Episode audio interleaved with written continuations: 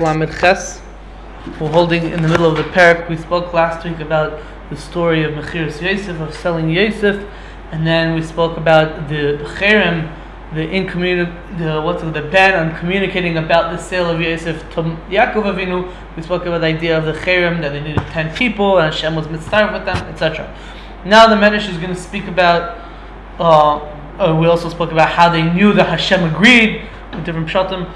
Now we're going to speak about the, the idea of cherem in general, and then the Medrash is going to give four examples of different stories of Tanakh that have to do with cherem. Be'ezer Hashem, we will get through hopefully two of those stories tonight. It says the Medrash, Rabbi Kiva Omer, Rabbi Kiva says, HaCherem hi. A cherem is a shvua.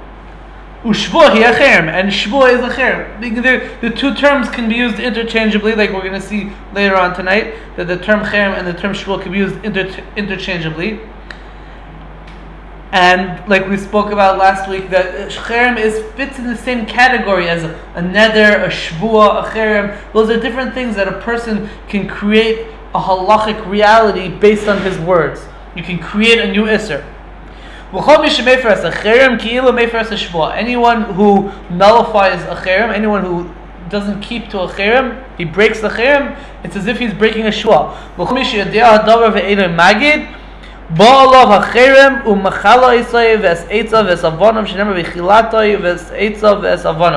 Anyone who knows about a matter and he doesn't speak about it, then a cherem comes upon him and destroys him and his trees and his stones and brings the pasuk in Zechariah. I'm not sure exactly what this is talking about. It mean that you know about it and you didn't say about it. What's it talking about? It could be I don't know. It could be that the the, the, the, the Medrash is talking about there's something called the Shavuos Edus that sometimes you can you can obligate a person to make it take an oath to make a shvua that he doesn't know anything of, and doesn't have any testimony to give about a certain case. You could you know, like you could sort of subpoena him to, to, to if he doesn't have anything to say about the case, at least he's going to make a shvua that he doesn't have anything to say about it. So maybe that's what it means that if you know about something and you don't say that a cherem comes upon you, I'm not sure exactly what, what, what it means over here. But we, we, we the, I mentioned last week that the Ramban has a kuntres about cherem called Mishpitei Cherem, which is printed in the back of Besachas Ksubas, the Ramban in Besachas Ksubas. So the Ramban, when he brings down this medrash, really when he brings down the medrash that we spoke about last week about the cherem that Yosef's brothers imposed about t- telling about Mechiras Yosef to Yaakov Avinu. So when he brings that the earlier part of this medrash, so he he brings as the last line this line from Rabbi Kiva. Rabbi Kiva as if this line is part of the story of Mechiras Yosef. And the Ramban doesn't really explain like what does that have to do with Mechiras Yosef. The way I read it well, I started this week from Rabbi Kiva Omer because it's, the Pashat Pshat seems like this is like sort of a new or a general idea that doesn't have to do with what we were talking about before.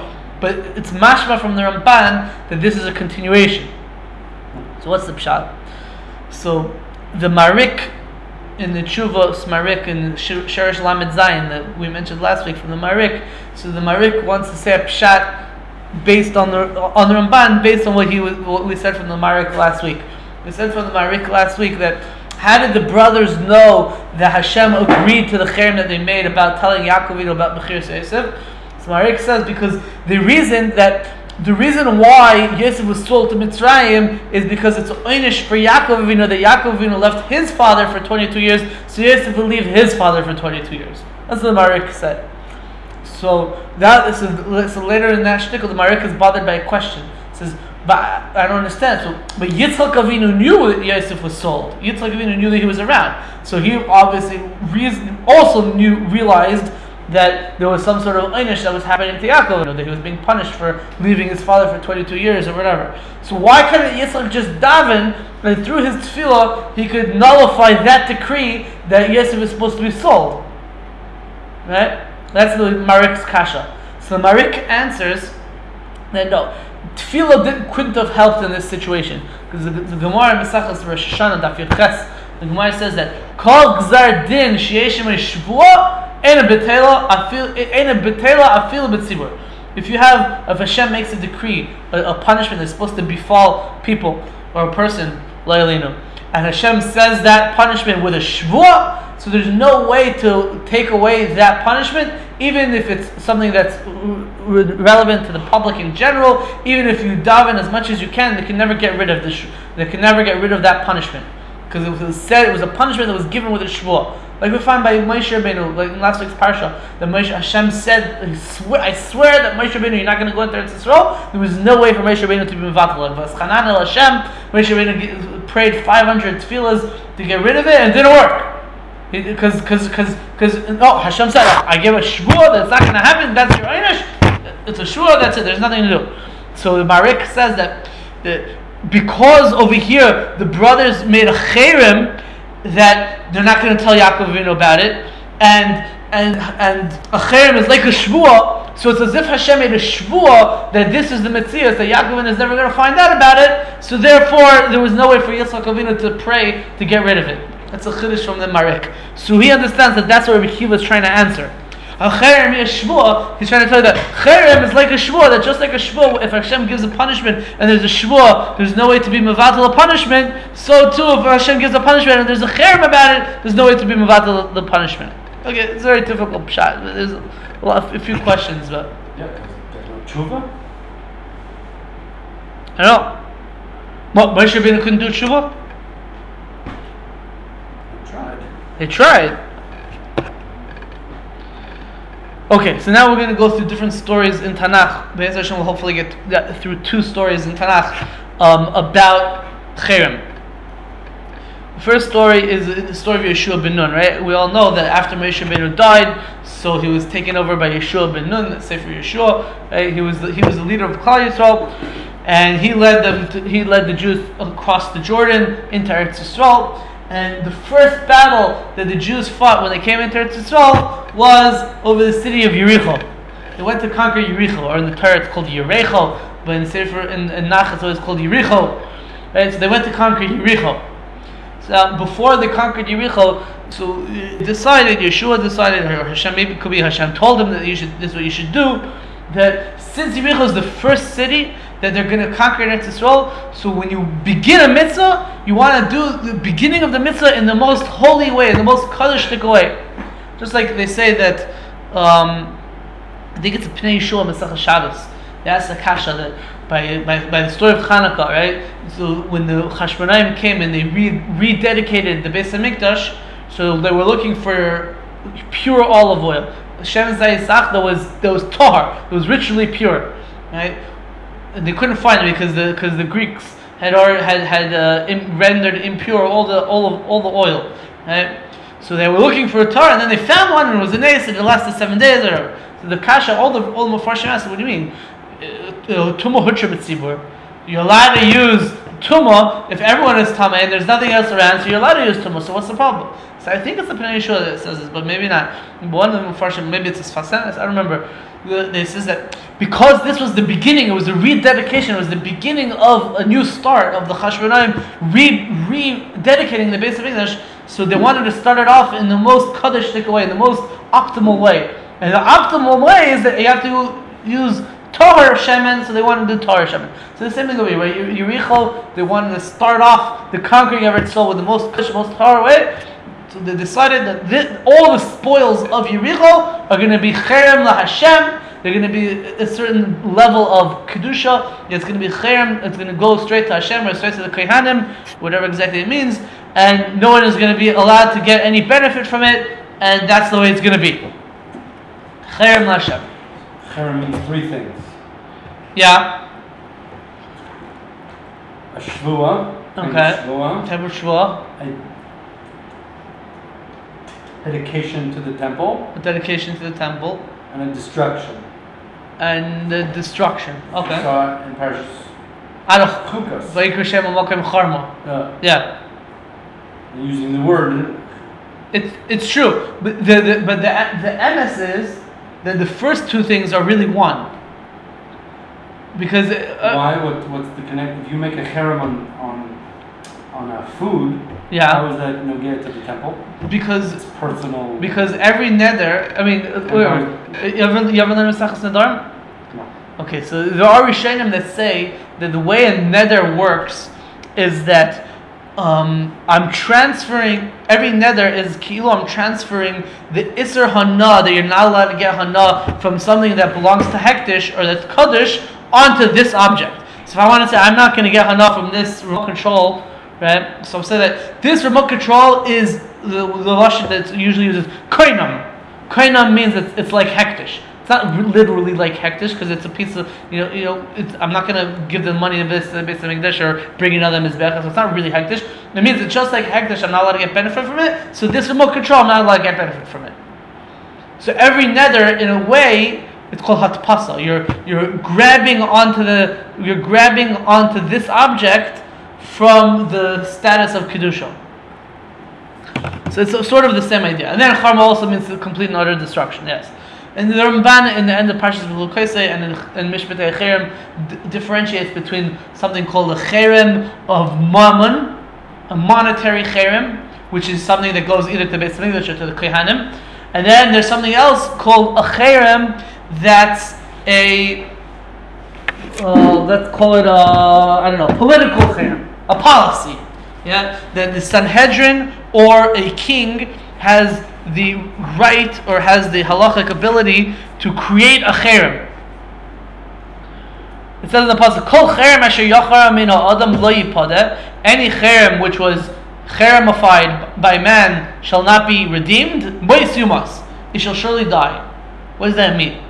So the Parsha Pshat they say is because if you if, if, if, you're saying like a person who's about to be killed with capital punishment, if he wants to say that erchi alai, so because he's about to be killed, he doesn't have any value, so therefore it's just maisumas and there's no there's no chiyuv to give any money. That's Parsha Pshat. But the Ramban says that in this pasuk you see that no cherem asher yachar min adam means that if a person makes a, if if Beis Din or a king makes a cherem, Sanhedrin or a king makes a cherem, then lo there's no way to get out of it. Ma'isubas, and if a person violates it, he could even be killed. We'll see that that's really at the Beis Din or the king's discretion. We won't see that this week, I think, but we'll see it next week. Actually, we'll see it this week. But it's at, at their discretion, they, he could be killed. So, there, so there's different interrelated ideas of cherem, exactly what cherem is. The Ramban, as I mentioned before, speaks about this at length. So this is the story of Yeshua. He said that everything from all the spoils of Yericho are going to be a cherem. Now let's see what happens. You should know how powerful was the uh, the idea, the concept of cherem. Come and see from Yeshua ben Nun. He because Yeshua made a cherem on Yericho, on, on the city, and everything that's in the city, and it should all be burnt in fire. Period. Ochan ben Karmi ben Zerach, there was a man named Ochan, son of Karmi, son of Zerach, Ra es a trufim. He saw the trufim. What are trufim? When we spoke about in, Par- in Vav, the trufim are a type of idols, household idols. We, we, we translated as household idols, different types of idol that was used for divination, possibly in the form of a person. Pirkei Eliezer said that it was like the head of a firstborn that you killed and salted it and and uh, put some spices in it, and you put a gold piece in it, and then it, had the ability to tell the future. So Ochan ben Karmi ben Zerach saw that in Yericho they had trufim. Ve'asa kesef and he saw the kesef, the silver that people who worship who worship the trufim would offer in front of the trufim. Ve'asa the prusal and a cloak that was that was the, the trufim were dressed in. Zahav echad befiv and a golden strip of a, a, golden strip that was inside the mouth of the trafim. So Achan saw all of this. And he desired them in his heart. And he went and he took them. And he hid them inside his tent. That's what Achan did. He saw these trafim and he was he wanted to keep them, so he decided to take them. Uh, interestingly, the lashon of the pasuk the lashon of the pasuk is that it just says that you know, he took he wanted l'shain zahav, a strip of a strip of of gold. Now the Radal points out that in all of Tanakh the word l'shain always means a tongue. It literally means a, a body part of the tongue. In Chazal, we use like in the beginning of El Mitzias, mission in the beginning of El Mitzias, El Mitzias Shalayim, El Mitzias Shachar Lahachriz, Peiris Professor, and Mois Professor, Hushena Shal Argaman. Right? What's Shena Shal Argaman? So th- that means um, what's it called? Wool strips of of that were dyed in purple. But there, lashain doesn't mean literally a tongue. It's a borrowed word to mean uh, cloth strips. But in the in the pasuk by Achan, it says a tongue. So that when it and that's the only place in Tanakh where you would where it might seem to say that it means a strip. So the lashain zav, a, a, a tongue of gold. So the Radal says that the Medrash over here is un- understanding that when it says Lishoin Zahav, the Medrash understood that it literally means a, a gold tongue. Ah, people's tongues aren't gold. Rather, what it means, a gold tongue, is that it was the tongue inside the trofim. As we said in Pirkei the Blizzard, Perik Lamed Vav, that they would put a gold plate inside the, the write a certain shem of a or a certain shem of a malach, of evil forces, and put it inside the, the head, so that's what it's referring to. That's what the Medrash is how it's understanding it. In fact, the Maharzu points out in Medrash Tanchuma when it brings this down, it says it was a Loshoin Zav b'Shem Tuma Chakuka Alav. But so that's what Achan did. He, he desired this trofim and he, he stole it, basically. Now, before we just we get on to going weiter exactly what happened in the story, it's an interesting thing that the Radal points out. The Radal asks the kasha. We're going to see later on in the story that what happens is that all these things get burnt. They're destroyed through fire with uh, as, as well as Achan himself is going to be burnt in the fire. Yeah. So the, the, the question of the Radal is like this. Cherem means that it's Kadosh Hashem. Right? So if it means that it's Kadosh La Hashem, so how could you burn these things? It's it's Kadosh. It belongs to Hektish. It, it, or it belongs to the Kehanim. It's Hektish. So how could it be that we're going to burn these all these things that, that Achan stole? That's the Radal's kasha. So Radal answers like this. The Radal says that well, the Medrash defines exactly what the things were. It was trofim, and trofim is a form of avodah zarah. There's a separate halacha that avodah zarah is already asr bahana. You're not allowed to derive benefit from it. So if it's already asr bahana, then the cherem that would make that made it like a hektish is not going to is not going to be effective on top of the isra hana of the avodah zarah. So that's why, in the end of the day, we're going to burn all of it. That, that's what the Radal says. Uh, to me, it's a bit problematic what the Radal is saying because then it comes out, according to the Radal, then Achan wasn't didn't violate any cherem because the cherem wasn't effective on these things.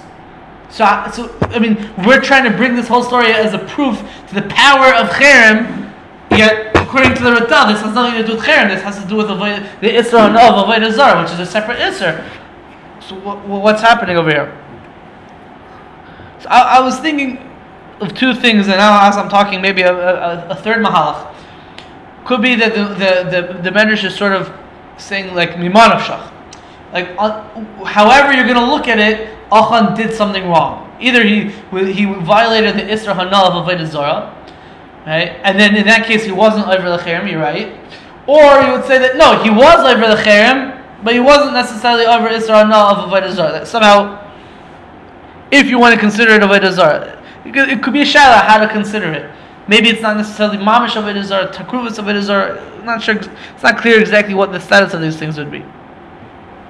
The other, the other, the other approach I would say is that in general we say there's a klal ein isr halal isr. One prohibition can't come on top of another prohibition, a pre-existing prohibition, right?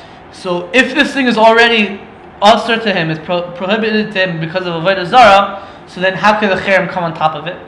So say maybe the cherem could come on top of it because because there's a rule that isra halal isra if the second isra is more chomer.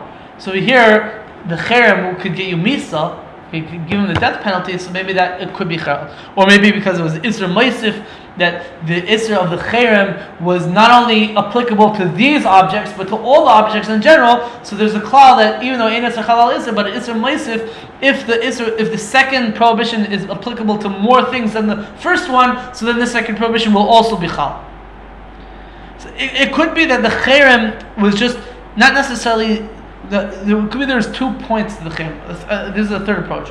there's two points to the cherem. One point is you're not supposed to get hana from it, and one point is that it's kodesh la Hashem. So it could be the fact that it's kodesh la Hashem that wasn't applicable over here because it was a Zar. But the fact that you're not supposed to get benefit from it, that still applied.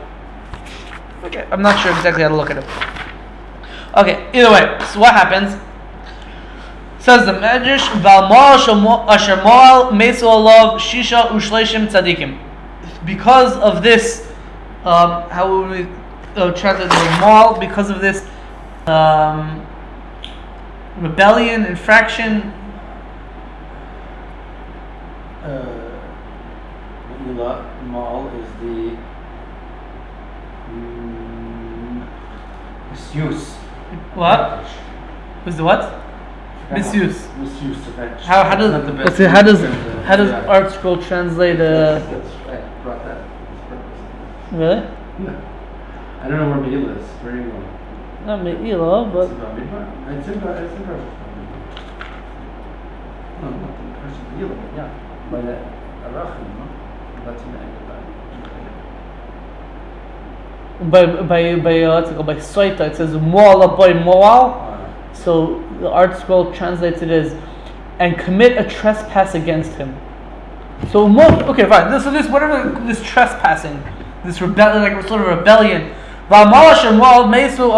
Because of this. Uh, what was it? This trespass that he committed. So 60, 36 people, tzaddikim died because of him. As it says in the pasuk, "Vayakom mihem anshe ha'ai kishleshim b'shisha ish." Right, the first battle was battle of Yericho, and Achan stole the spoils from the battle of Yericho, or some of the spoils from the battle of Yericho, and he hid it and he put it inside his tent. Right.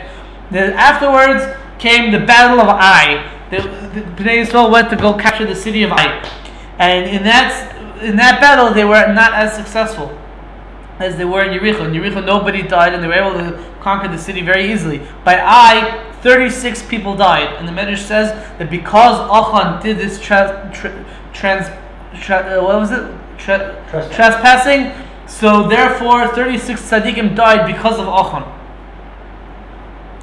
You might be familiar a little bit with this. The Gemara says that wasn't. The Gemara brings machlekes. Was it who? What? What really happened over here? One opinion, the Gemara says that it wasn't really 36 people that died. Really, it was one person who died. Yair ben Menashe really died, and he. Why does the pasuk say Vayakum?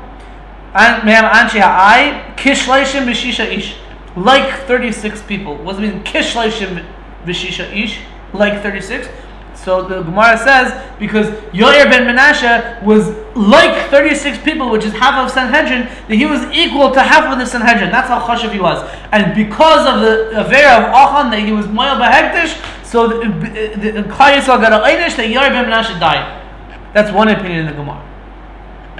The other opinion in the Gemara is no, it literally means 36 people died. Like like like our Armenish seems to be saying over here, 36 people literally died. And then the question is, okay, so why does it say like 36 people?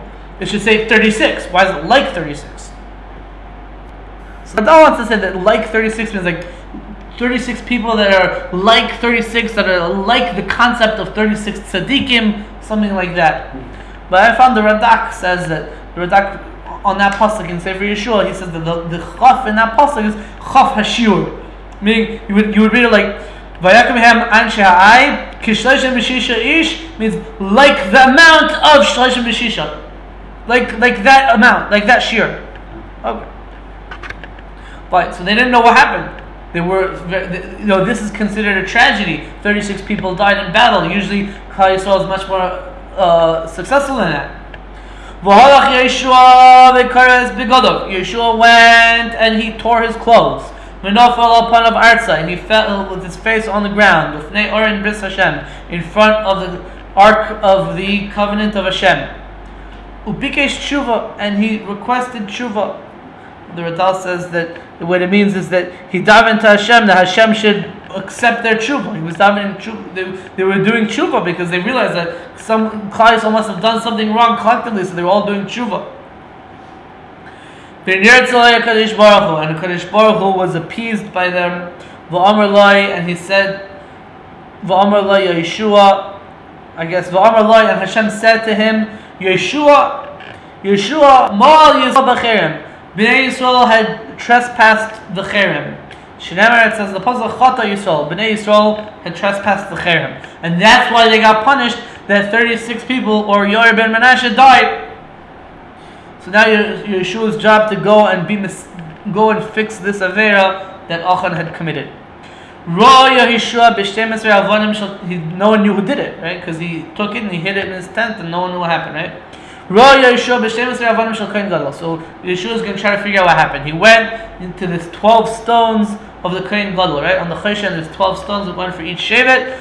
Shehein Keneged Shneim Asar Shvatim, which those 12 stones are correspond to the 12 tribes of Bnei Yisrael. V'chol Shevet Shayim Mitzvah Biyadai Haisam Agia Oyer and every shevet of Bnei Israel that had mitzvah in its hands, that they were worthy, they, they were considered mitzvah, they were considered, you know, um, on Hashem's good side. So the light of that of the stone that corresponded to that shevet would light up.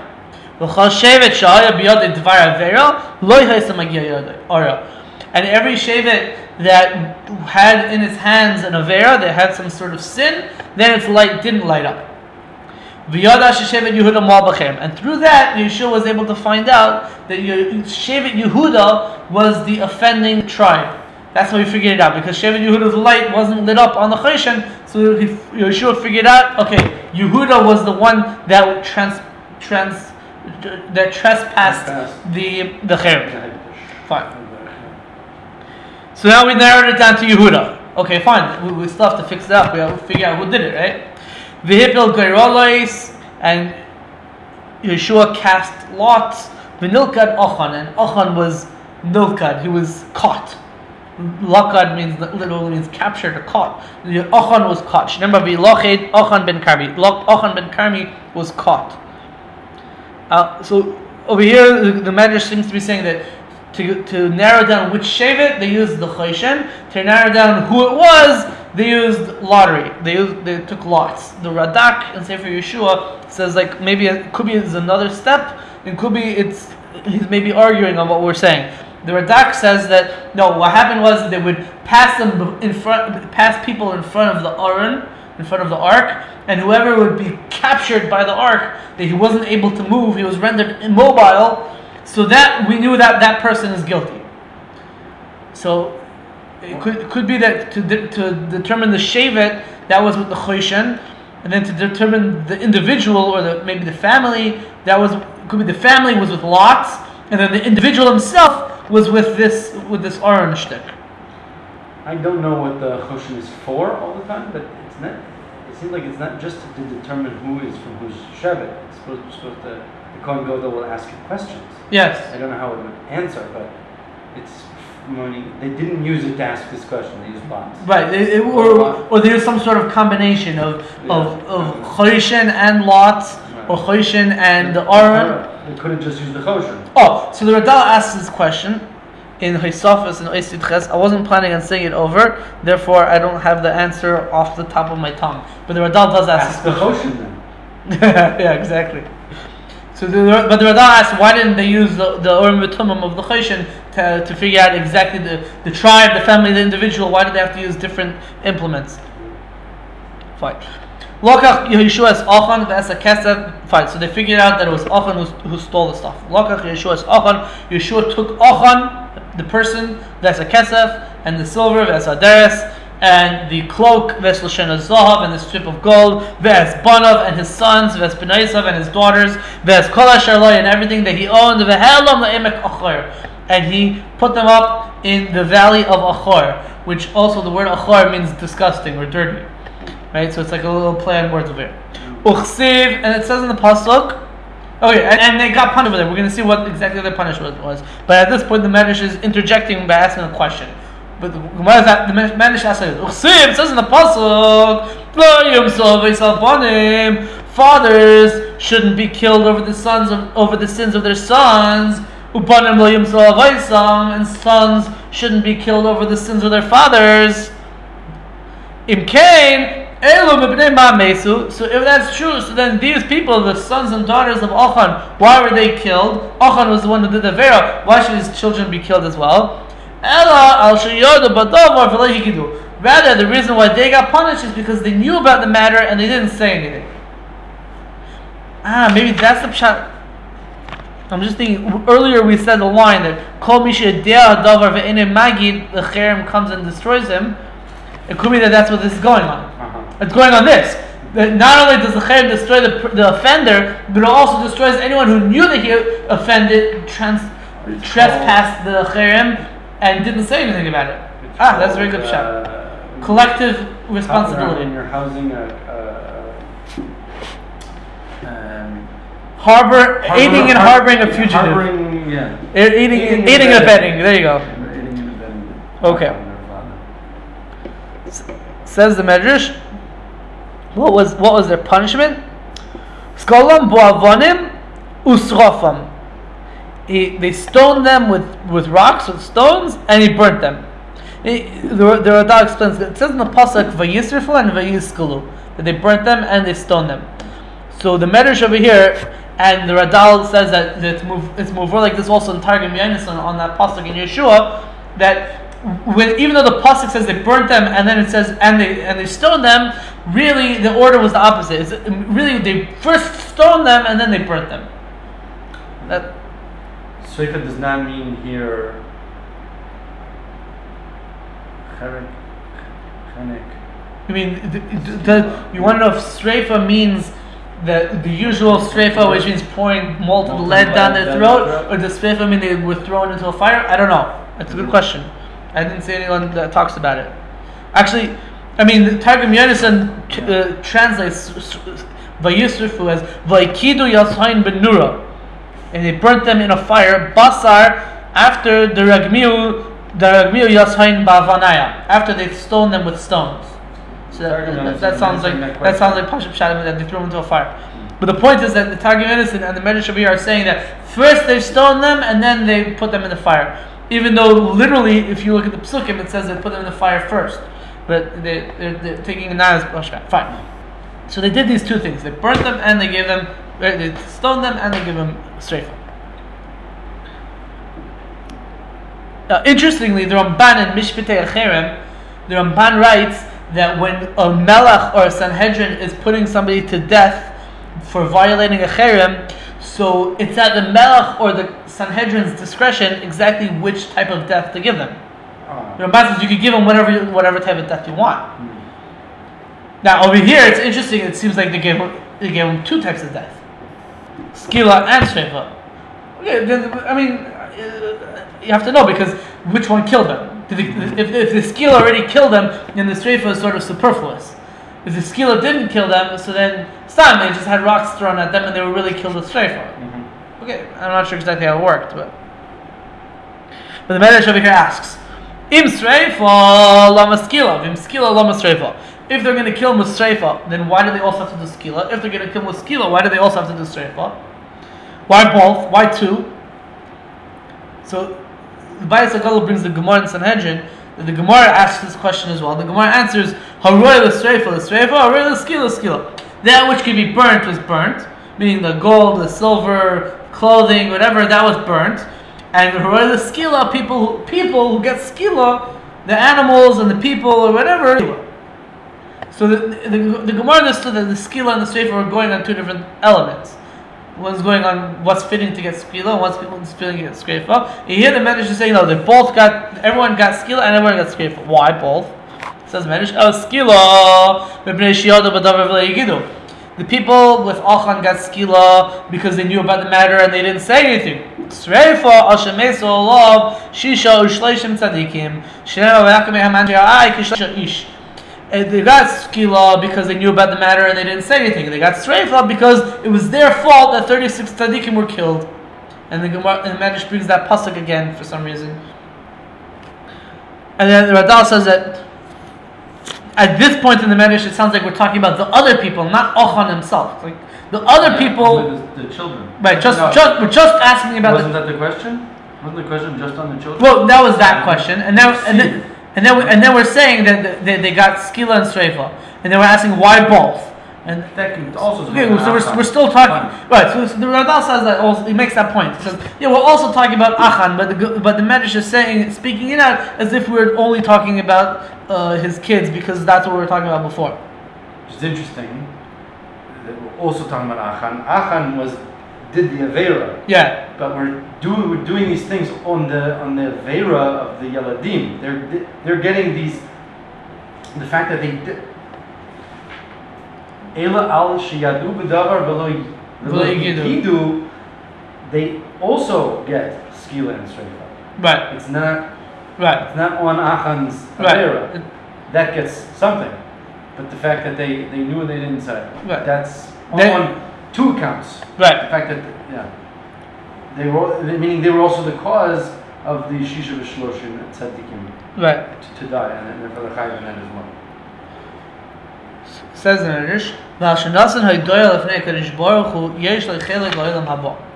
Because Achan gave haydoya to Hashem, the word haydoya can mean one of two things. It can mean thanks, and it can also mean an admission.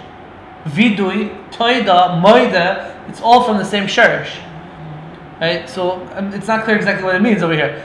Because Achan thanked Hashem that he was being killed, or because Achan did vidui, he admitted his sin before he was being killed, he has a chelik in Elam Haba. Shinema, it says in the pasuk, Yakach Hashem bayayim hazeh, Hashem has made you dirty to, on this day.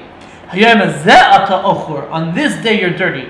But you're not considered dirty for Olam Haba, therefore you're considered like you're ben Olam Haba. And the Radal is similar, the pasuk says, Vayeshev Hashem mechorein apoy. That Hashem returned from his anger. He doesn't say mechorein apoy al Yisrael, that he, that he wasn't angry on Yisrael anymore. It means that he wasn't angry at all. See, even against Achan, Hashem was no longer angry. Achan did tshuva before he died. He admitted his sin.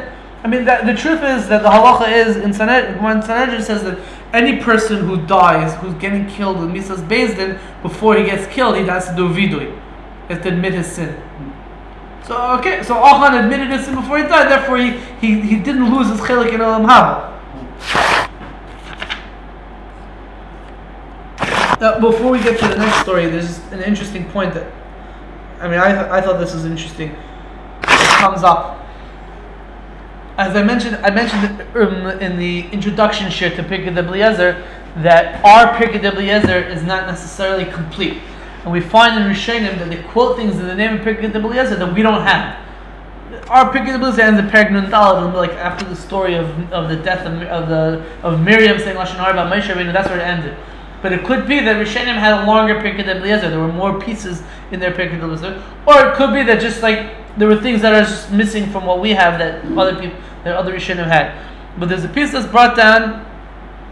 Sefer Hamachkim or Chaim, Kolboy, they bring down the name of Pirkei Eliezer, about, uh, a, a piece about Yeshua. That, I mean, not about necessarily Yeshua, but they bring about Tefillah of Aleinu, Aleinu Shabbat every day, right? Three times a day at least. Right? Aleinu Shabbat says that Aleinu Shabbat has a big shvach to Hashem, it's a big praise of Hashem, and therefore you're supposed to say standing up. So why do we stand when we say Aleinu? Because the Kol Boy and other Rishonim bring down in the name of Pirkei Eliezer that it says that because Aleinu is a great praise, you're supposed to stand up. That's the source? That's the source. That we don't have anymore?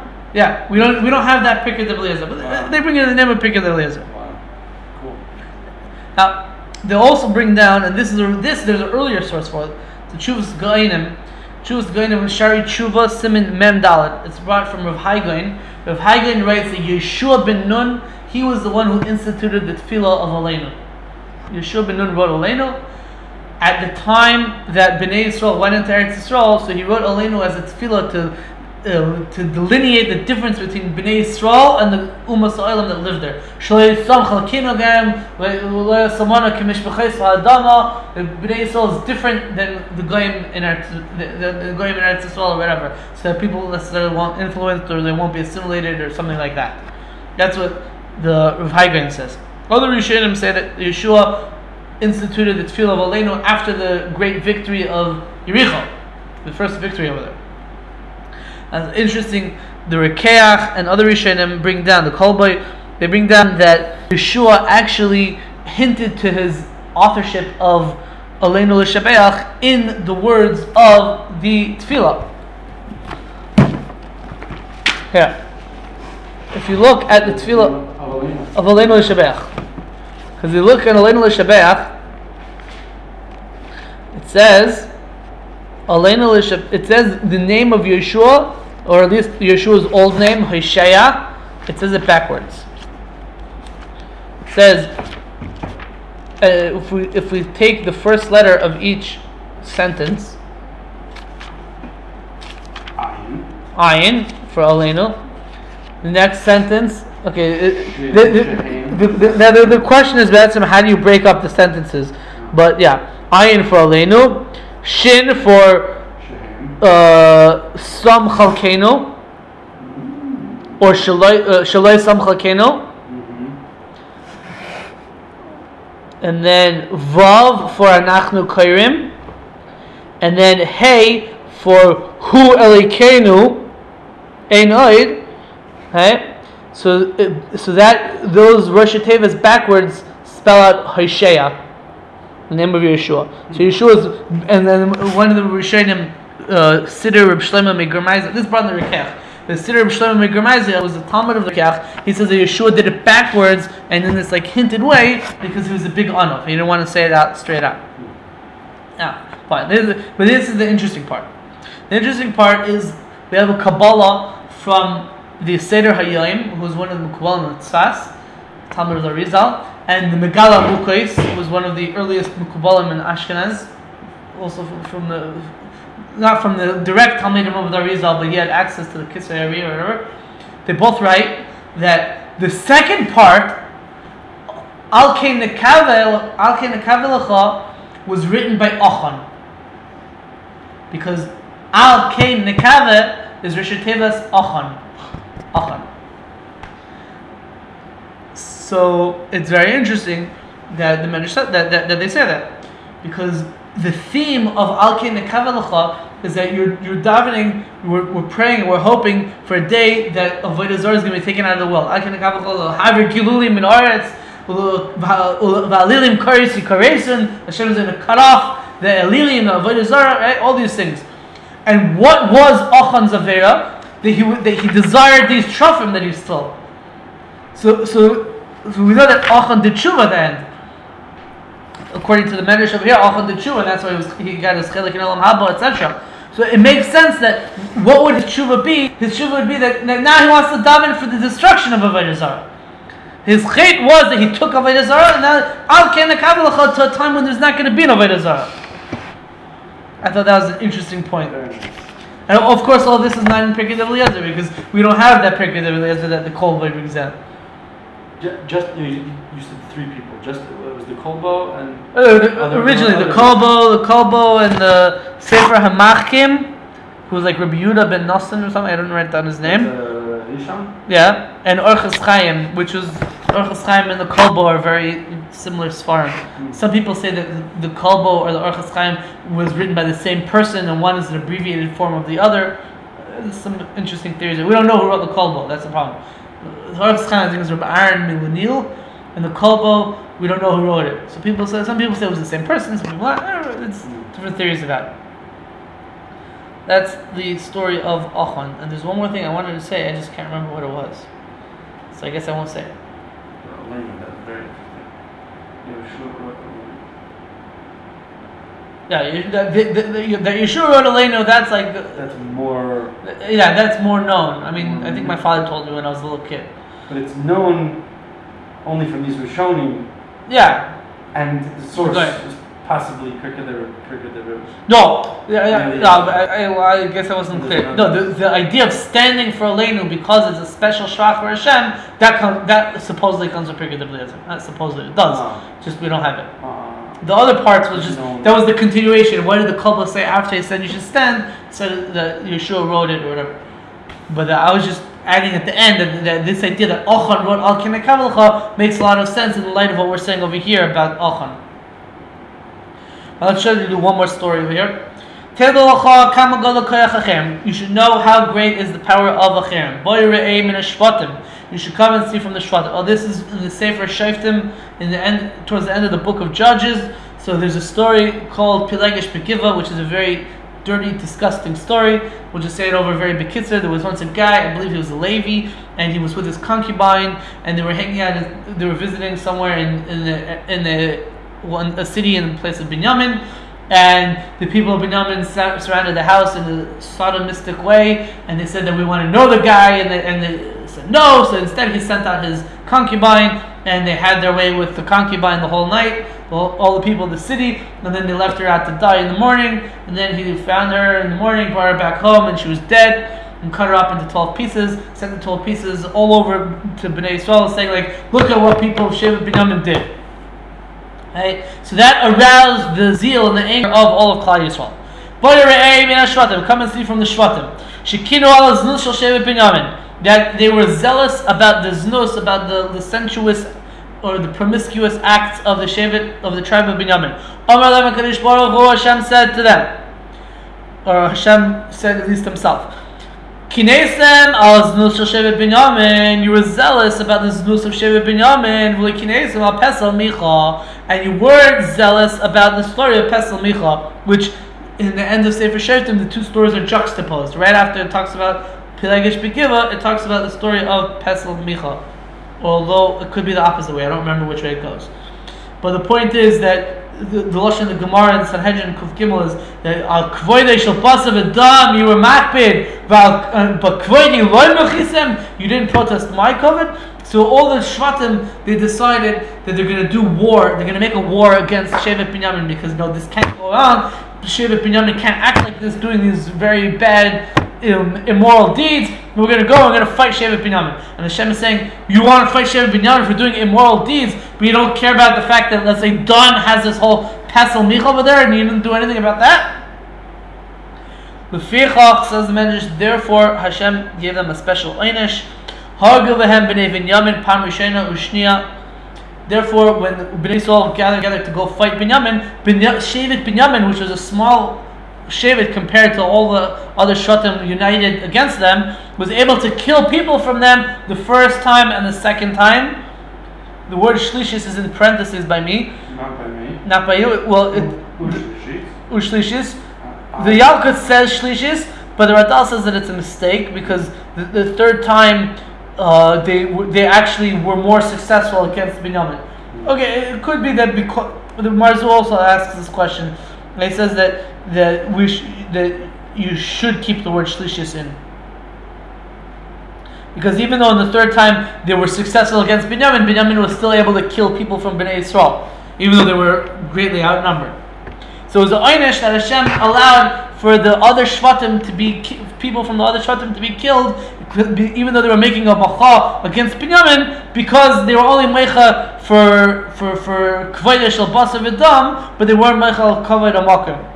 And of course, the Radal points out that it's not like they were chayiv misa meikar din because meikar din, you the the deeds that they the, the it was immoral and it wasn't nice what they did, but it wasn't technically illegal or wasn't technically something that you should be chayiv misa for.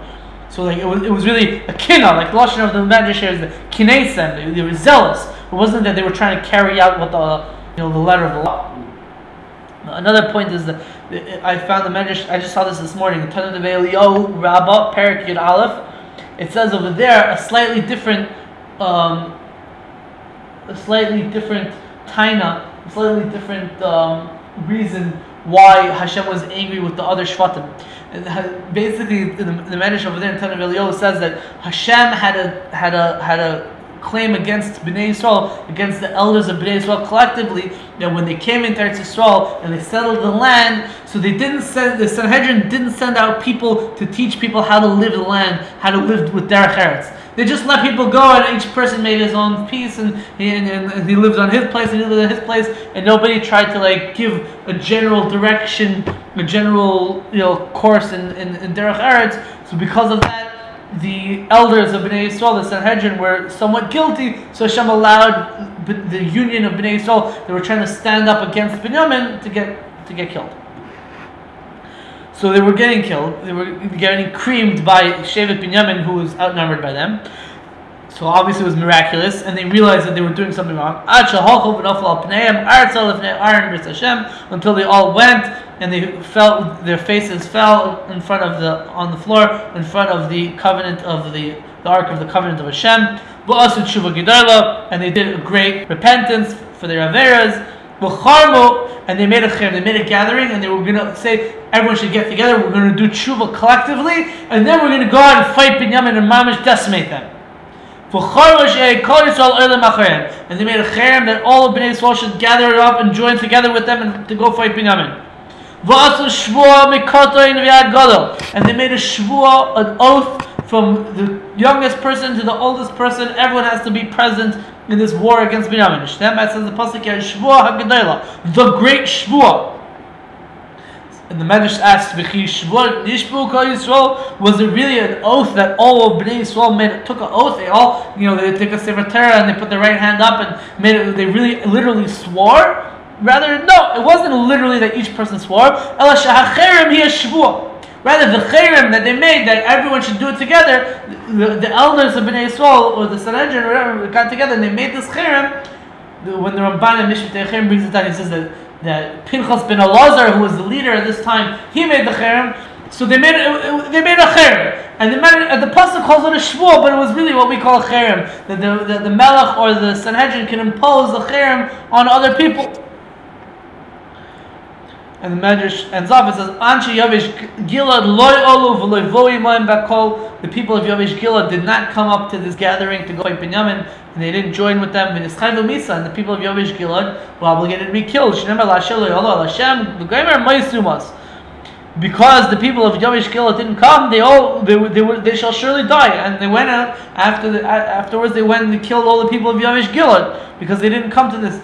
So they, they so you see how powerful a cherem is. The cherem said everyone should come so we could fight Binyamin. And the people of Yavish Gilad did not come to fight Binyamin.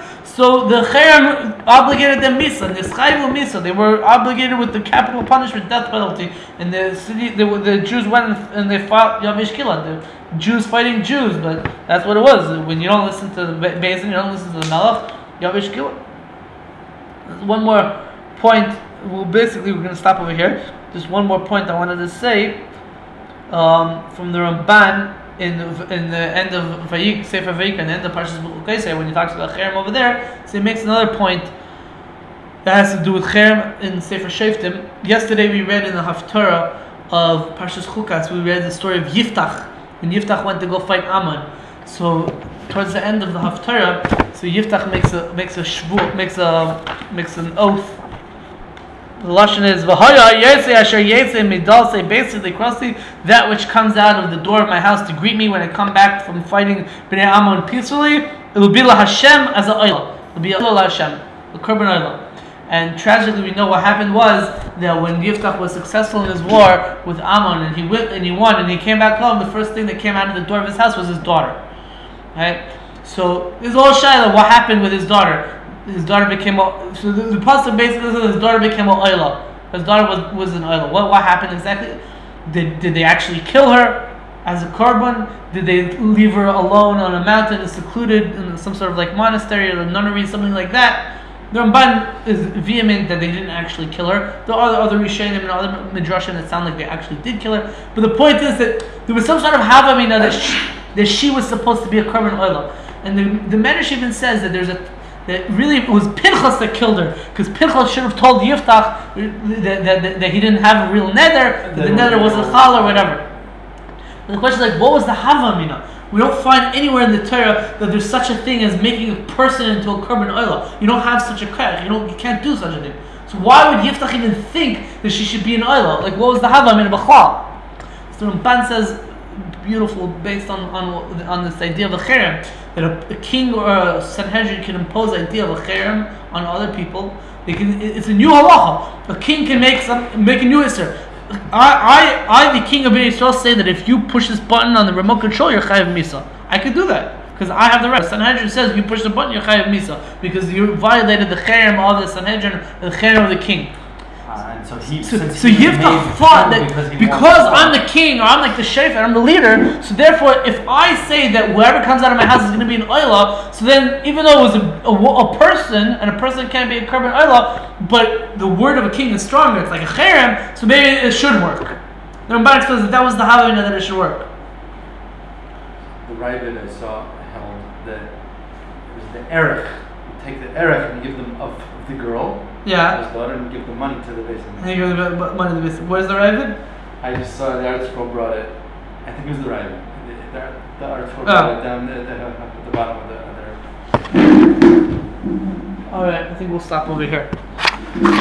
Shkoyach for coming.